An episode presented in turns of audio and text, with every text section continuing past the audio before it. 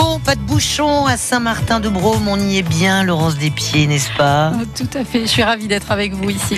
Bien, merci en tous les cas de nous raconter l'histoire de ce joli euh, petit village administré par monsieur le maire Jean-Christophe Petrini, que l'on salue. Tout à fait. On en profite.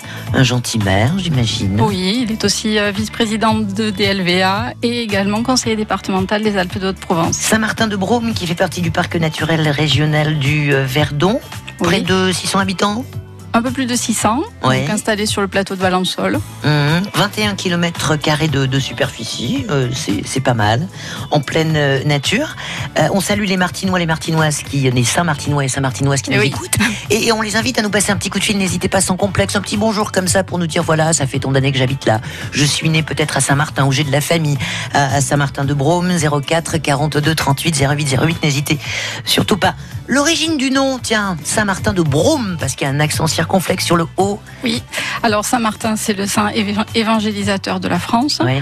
Et Brome, euh, on va pouvoir débattre, mais je prendrai l'option euh, de ces petites plantes euh, graminées qui poussent un peu partout sur la commune et qui sont très bonnes pour tout le bétail. Oui, la- les, les transhumances les, et les moutons. Bien, nous allons parler de Saint-Martin-de-Brome tout au long de la demi-heure qui arrive. Et encore une fois, n'hésitez pas, vous qui êtes Saint-Martinois ou Saint-Martinoise, à nous appeler 04 42 38 08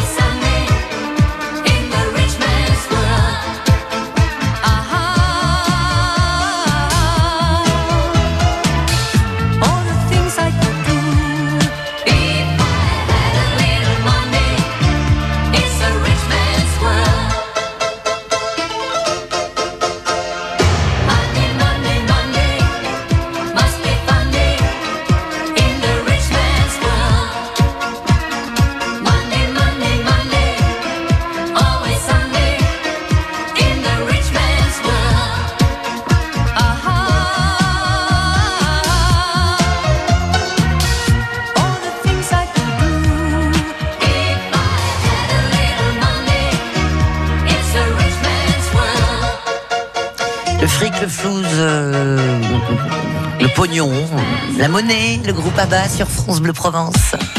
La vie en bleu, Les plus beaux lieux de la région sont sur France Bleu Provence. Et ça, ça n'a pas de prix. Nous sommes à Saint-Martin-de-Brome ce matin. France Bleu. L'histoire répertoire des hits. 50 ans de tube, c'est tous les jours dans Pop Story sur France Bleu Provence. L'encyclopédique Marc Touesca nous raconte avec malice les petites et grandes histoires des plus grandes chansons. Pop Story du lundi au vendredi à 15h15 sur France Bleu Provence. Vous connaissez le Naya Club Osminet C'est l'adresse de vos prochaines vacances en Croatie, les pieds dans l'eau. Tout est inclus, même l'animation en français. Génial Avec Voyamar et l'Office de tourisme de Croatie, votre semaine 4 étoiles en tout inclus à partir de 749 euros TTC et 399 euros pour le premier enfant. Rendez-vous sur nayaclub.com ou dans votre agence de voyage. La Croatie, pleine de vie. À partir du 6 avril et tout l'été, pendant les estivales, explorez le château des Beaux de Provence en famille et participez à des animations qui vous plongeront au cœur de l'histoire de la Provence. Retrouvez les dates et le programme des animations sur château-beau-provence.com.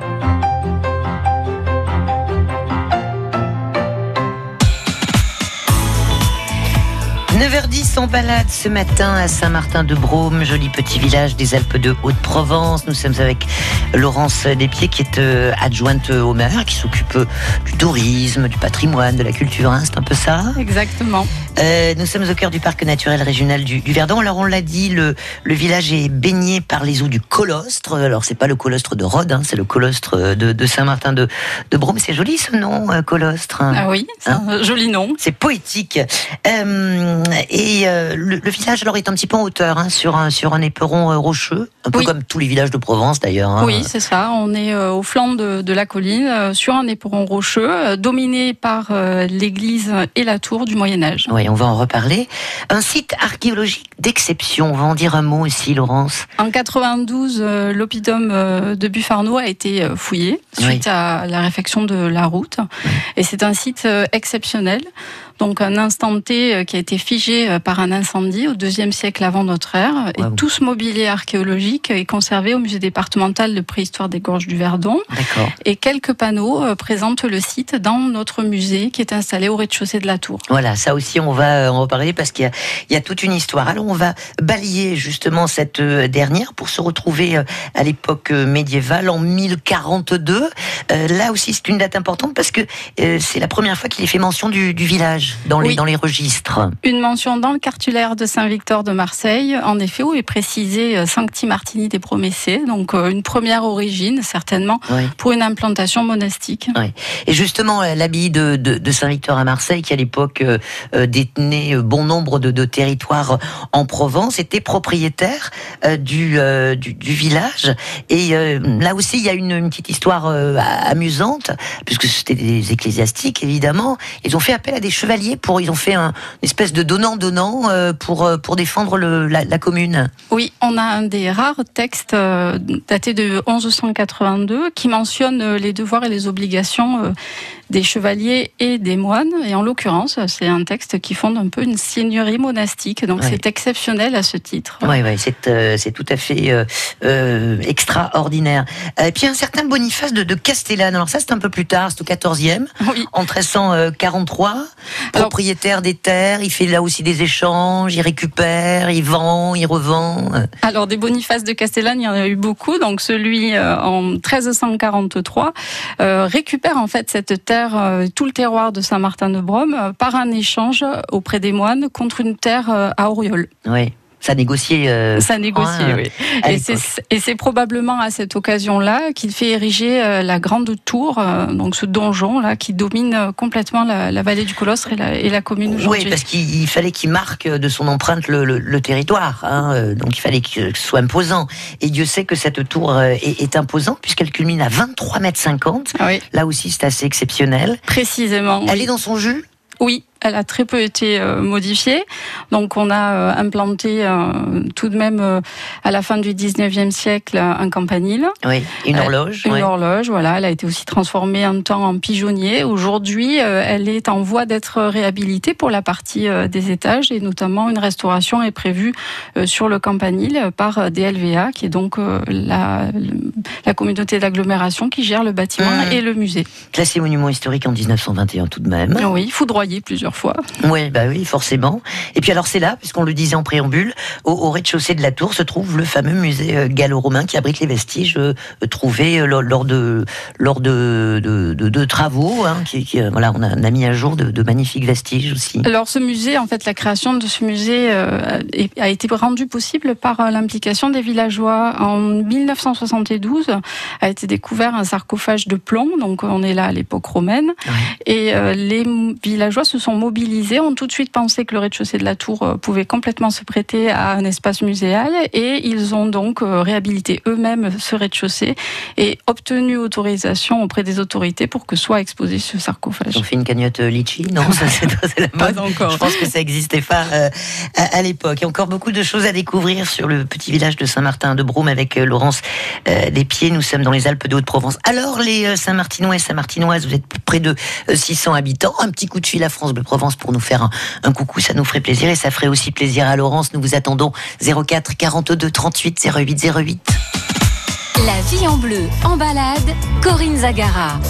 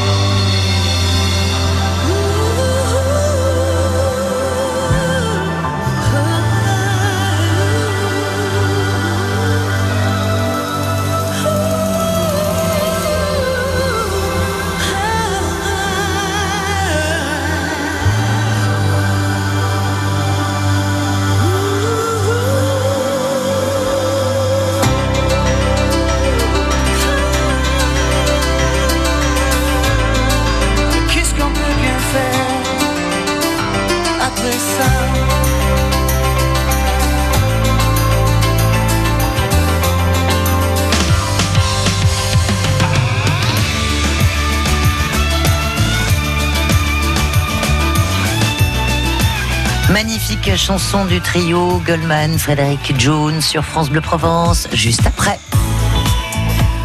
Allez, euh, juste après, nous partons en balade et nous poursuivons plutôt notre balade à à Saint-Martin de Brome dans les Alpes de Haute-Provence avec euh, Laurence Despieds. Euh, allez, ça y est, ils se sont réveillés les, euh, les Saint-Martinois et Saint-Martinoises. Bonjour Michel. Bonjour, Ah, on est ravis de vous accueillir pour un petit coucou de votre joli village. Comment ça va Michel? Ça va très bien. Bon, aujourd'hui, c'est pas très beau, mais habituellement, il fait toujours beau. Bon, et, et là, elle est comment la vie à, à Saint-Martin? Euh, très tranquille. euh, nous avons pas mal d'associations. Oui. dont Laurence s'occupe aussi. Mhm. Voilà, et elle, ça bouge. Ça Bon, bouge beaucoup. donc euh, est-ce que vous avez identifié Michel, Oui. Laurence Bonjour Michel. Ça Bonjour, va, elle a, Laurence. elle a reconnu la voix alors. Merci de nous téléphoner. Ben, c'est normal. Ça fait combien d'années que vous êtes à Saint-Martin, Michel Euh, ben, moi, définitivement, ça fait à peu près une dizaine d'années Ouais. à la retraite. Ouais. Mais ma famille est originaire de Saint-Martin. Euh, tout comme Laurence, je crois que je suis la septième génération connue voilà, de de Wow Brome. Félicitations, Michel. Vous connaissez peut-être Monique qui est en ligne avec nous aussi. Bonjour, Monique. Bonjour. Bonjour Coucou. Laurence. Ah, bah voilà, tout le monde se connaît, c'est Tout le monde se formidable. connaît, oui, oui. Je connais aussi Michel. Bon. ben, je voulais euh, surtout euh, remercier Laurence pour tout son travail qu'elle fait euh, Merci Monique. pour faire connaître le village, euh, son implication sur le plan de la culture, des associations. Et voilà, elle se donne vraiment à fond. Et franchement, euh, je lui dis chapeau. Et Merci. je voulais remercier aussi Corinne pour nous donner l'opportunité de faire connaître le village. Bah euh, oui, mais c'est un réel plaisir hein, de se promener euh, dans, dans les dans les villages de, de Provence, Monique. Elle devient toute rouge, hein, euh, Laurence, Oui. hein, mais ça, ça ne se voit pas à la radio. C'est vrai, Avec oui.